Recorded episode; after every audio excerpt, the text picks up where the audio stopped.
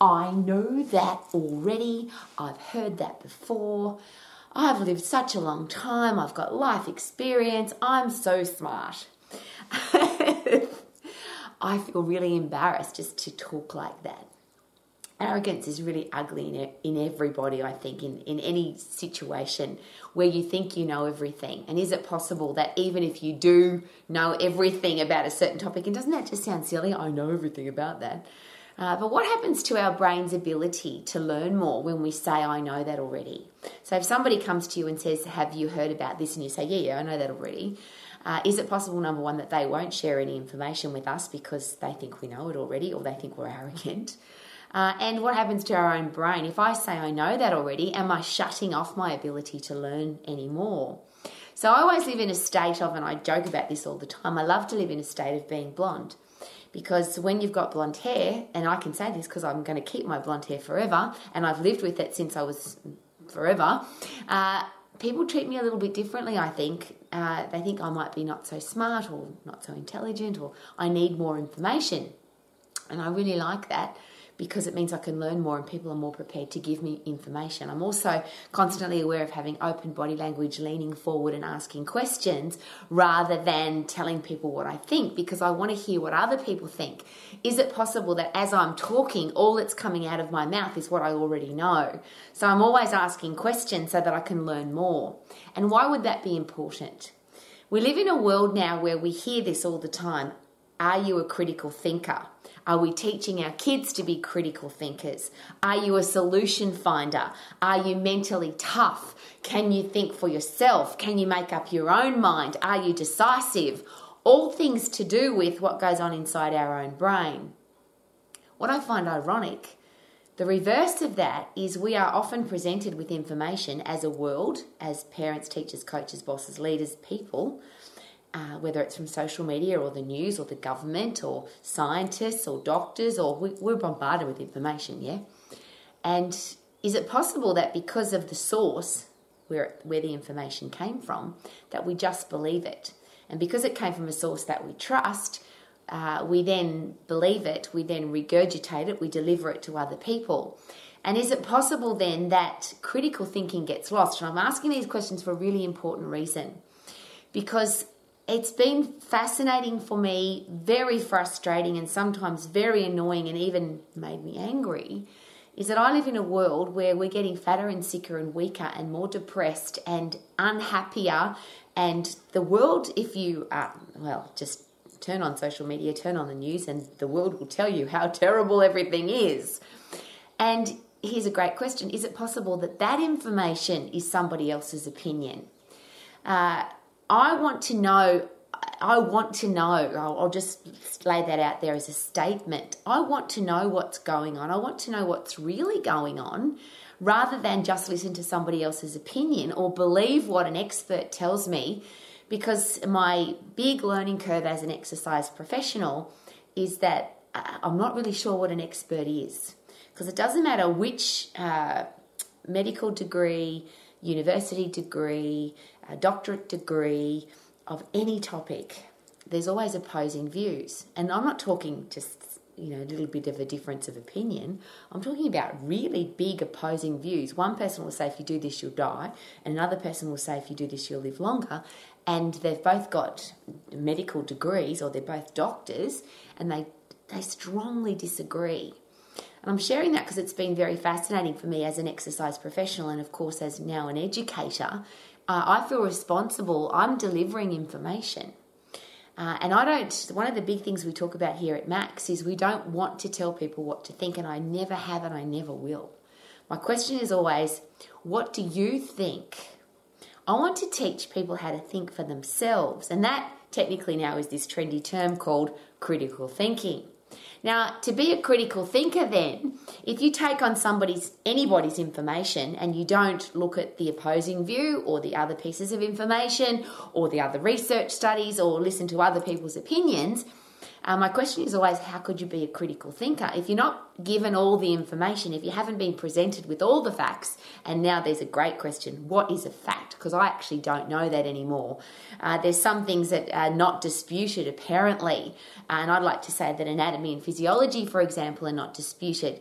But if you listen to some of the experts on how to be healthy, how to be fit, how to be strong, how to eat healthy, how to have a high-performing body, it seems that they either didn't learn their anatomy and physiology, or they've forgotten it, or they've read some different anatomy book that hasn't been printed yet, because what they're saying doesn't make sense based on how the human body works. Now, I'm not an expert. I don't know how the human body works. What I have been doing for 40 plus years of my life is studying it.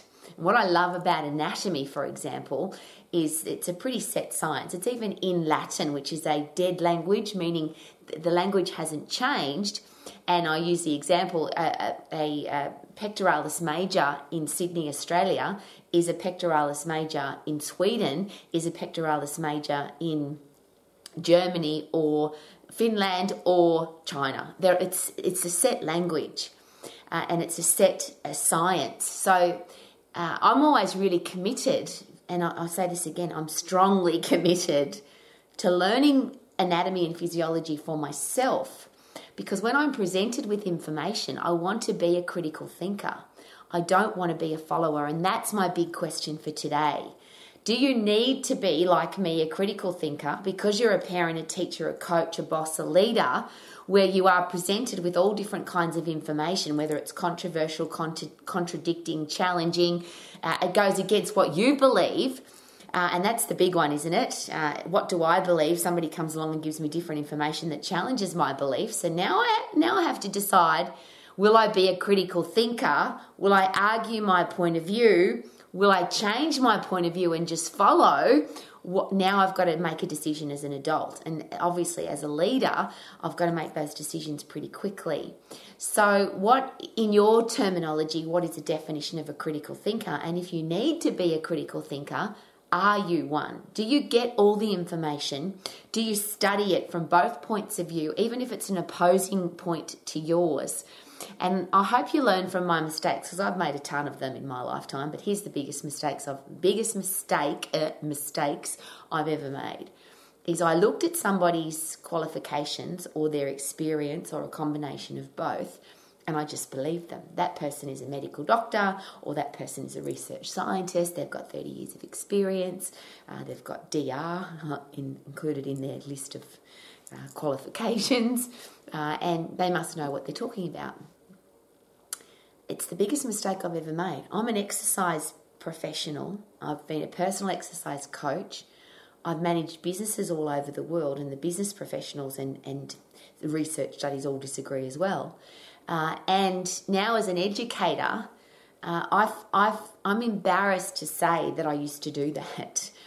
I now have to. I feel irresponsible if somebody shares information with me now. I don't care who it comes from.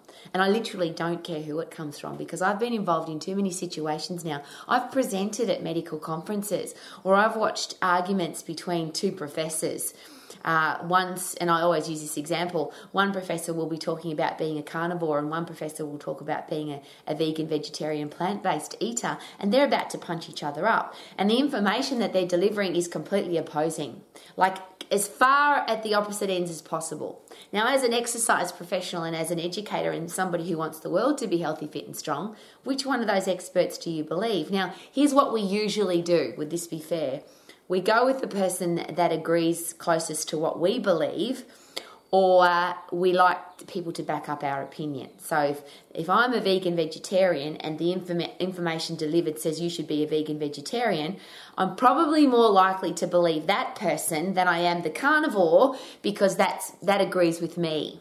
And that's the mistakes that I was making, because I had an opinion. Of course, we've all got the right to have an opinion. So I would either go with the scientist that had the same opinion as me, or just because somebody was a scientist or was a doctor, I would believe them. And I've learnt the hard way that is irresponsible and wrong. I can passionately say that I was wrong. And how often do you hear that? In the medical world, in the scientific world, how often do you hear world leaders or politicians or government officials say, hey, we were wrong, we got this wrong? I wish there was more of that, because we get it wrong as humans all the time, don't we? I've been wrong many, many more times than I've ever been right. And even when I'm right, I always ask myself this question, how right? Is there a different right? Have you looked at all the reasons why you think you're right? I want to be humble, I want to be blonde, I want to be open to learning, and I want to not just be open to learning, but open to change. And that's a really interesting question that I'll ask, because people often share, yes, I'm very open to learning. But if you're delivered information that contradicts your opinion, or if somebody shares something with you that you don't agree with, do you justify and fight for your opinion and have an argument? Or are you open to listening to what the other person's got to say so that you can learn more? And that's what I never used to do, and that's why I got into so much trouble, because I would defend my opinion. And I was coming from a very low place. If you don't know your anatomy and physiology and you start arguing with an exercise scientist who does know their anatomy and physiology, it becomes a very embarrassing situation, and I share that openly because I had been, when I met K-Man, who's my gorgeous husband, who has a master's degree in exercise science, who is the first person to share with you that he's constantly learning. He's never the person that says, I know that already. But he has a very good understanding, not just knowledge of anatomy and physiology, but he understands how it works. And when I met him, I had been an exercise professional for over 30 years, and I thought I knew a fair bit. And he would ask me a question and I would answer it, because that's just human nature, isn't it? And he would say, have you thought about that? Have you considered this? Is that how the human body works? Why would you do that? How does it work? And the questions that he was asking me was just so confrontational and so scary for me. He wasn't trying to offend me or hurt my feelings. He was just forcing me to, you ready? Critically think. See, I was regurgitating other people's opinions. I'd been told this is the way to exercise, this is the number of sets to do, this is the number of reps to do, this is the number of times a week to exercise, this is the number of minutes you need to exercise, this is the time of day that's best to exercise. And I'll just rattle some off. Breakfast is the most important meal of the day, 3 sets of 10, exercise 3 times a week, you need to do biceps and tries and abs and calves. You need to do 10,000 steps. You need to weigh and measure yourself on a regular basis. You need to drink 8 glasses of water or 2 litres of water every day. You need to eat 3-5 meals a day. There's a lot of information that, if I say this, for example, and it's not so much now, but when I first started in the exercise profession, if I were to make this statement, breakfast is, a whole room of people would repeat verbatim, regurgitate, vomit, the most important meal of the day. Now, interestingly, now there's a lot of argument about whether or not breakfast is the most important meal of the day. But where did that argument come from? And is it possible it came from opposing views? Has it come from people who did different research, watched different, looked at different epidemiological studies, so studies of large numbers of people? How did the information come around that you shouldn't eat 3 times a day? Because there's a lot of people that will preach at you, you shouldn't eat 3 times a day. Well, what if you're hungry? And that's now where I'm coming to, from a critical thinking point of view, from an open mind, from I want to deliver the best information possible. I always ask this question, do we deliver the information that we believe, that we're emotionally attached to, that we actually think is true? Or do we want to find out about the person that wants information before we deliver any information? And is it possible that whatever we believe, whatever we think, whatever we believe to be true might not be true for the other person? So I always go back to the example. If I say to somebody, you have to be a carnivore, and let's just say I've been to listen to an endocrinologist, and that endocrinologist or cardiologist shared with me, or it could be a doctor of nutrition, I'll go a step further, and they've shown me all these excellent points on why you should only eat meat. And the next person that I chat to as an exercise professional, as a personal exercise coach, is somebody who is not just vegan vegetarian, but they don't eat meat because it's against their religion, or they don't eat meat for ethical reasons. So they're plant-based eaters because they don't want to eat animals. They don't even wear woolen socks or have a leather handbag. Now what am I going to do? I can preach at that person about my belief in being a carnivore, and all the research studies show that if you're a carnivore, you'll be much healthier. But that person's never going to eat meat. It's against their religion, against their core values, against their ethics. So what do I do now? So I have to critically think that situation.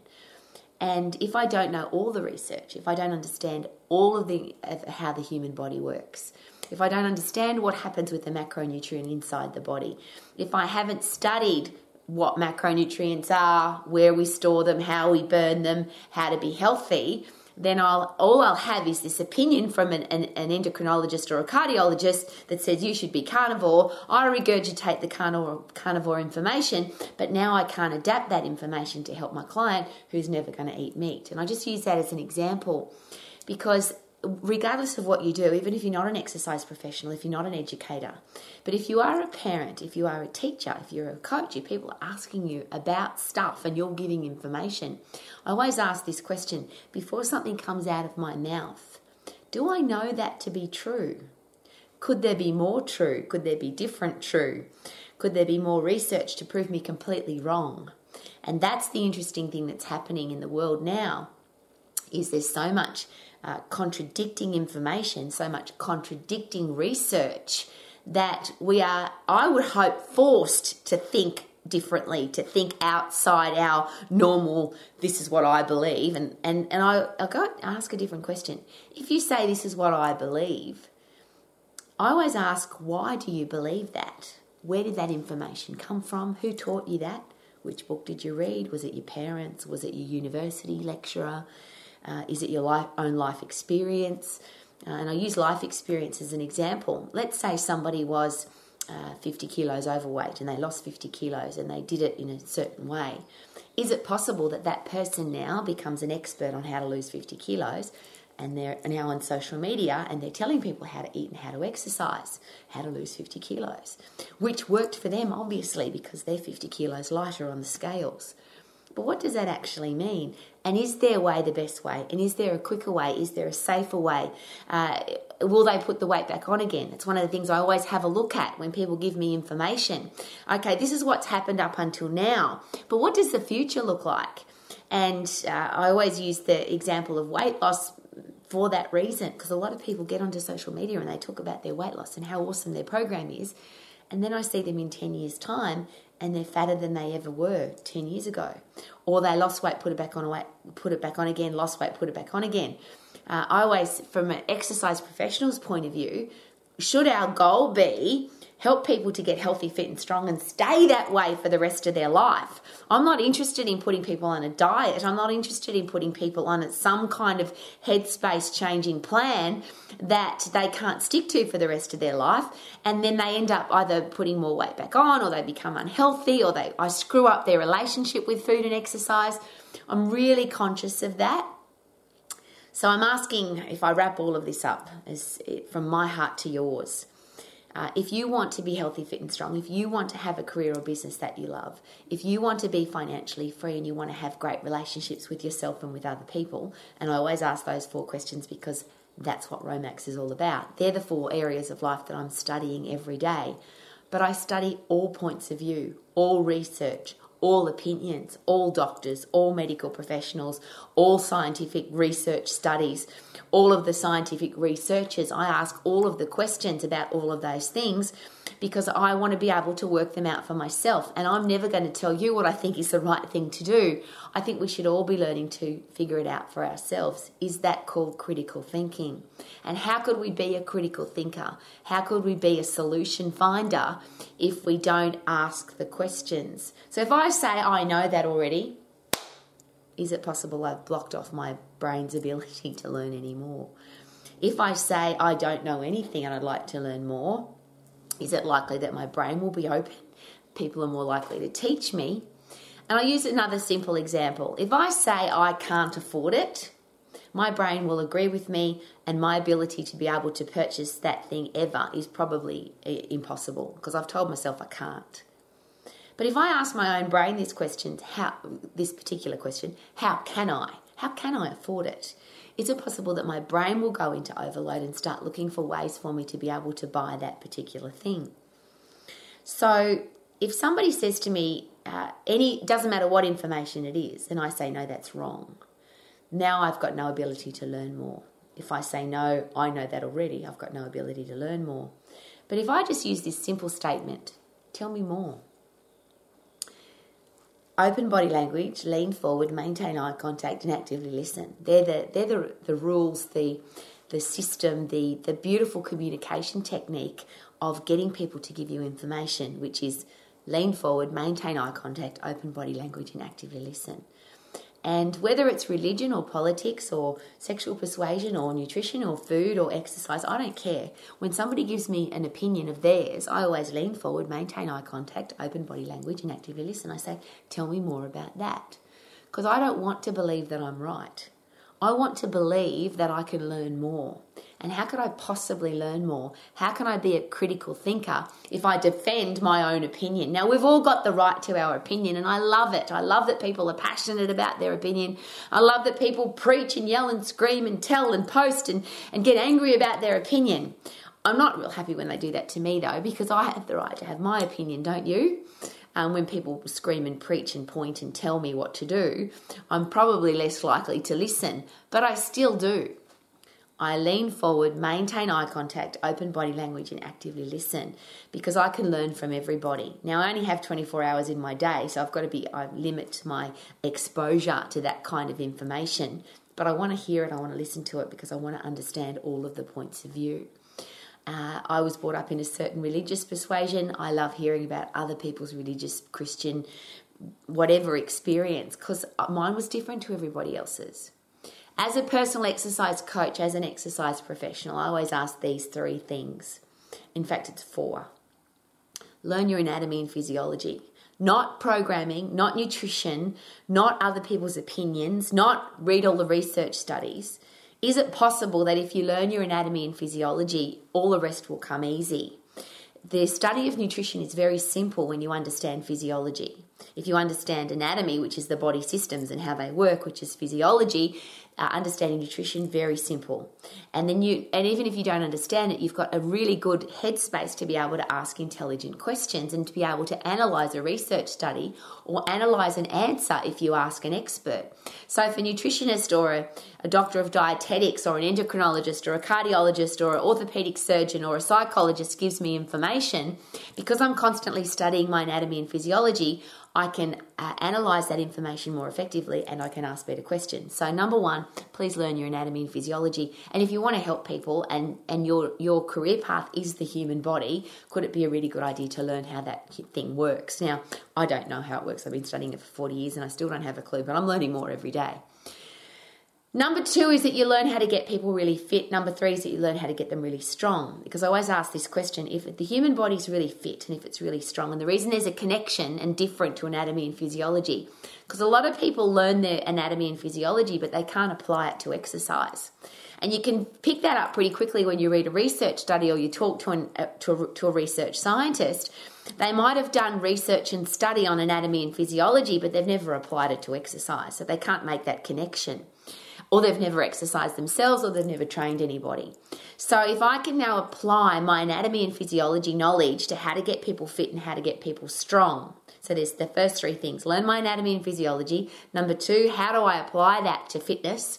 How do I apply that to strength? Because if a human body is really fit and if a human body is really strong, will it be more effective at everything, including mental health, physical health, self-esteem, immune system, digestive system, endocrine hormonal system? Will everything work better if I'm fit and strong? I'll reverse the question.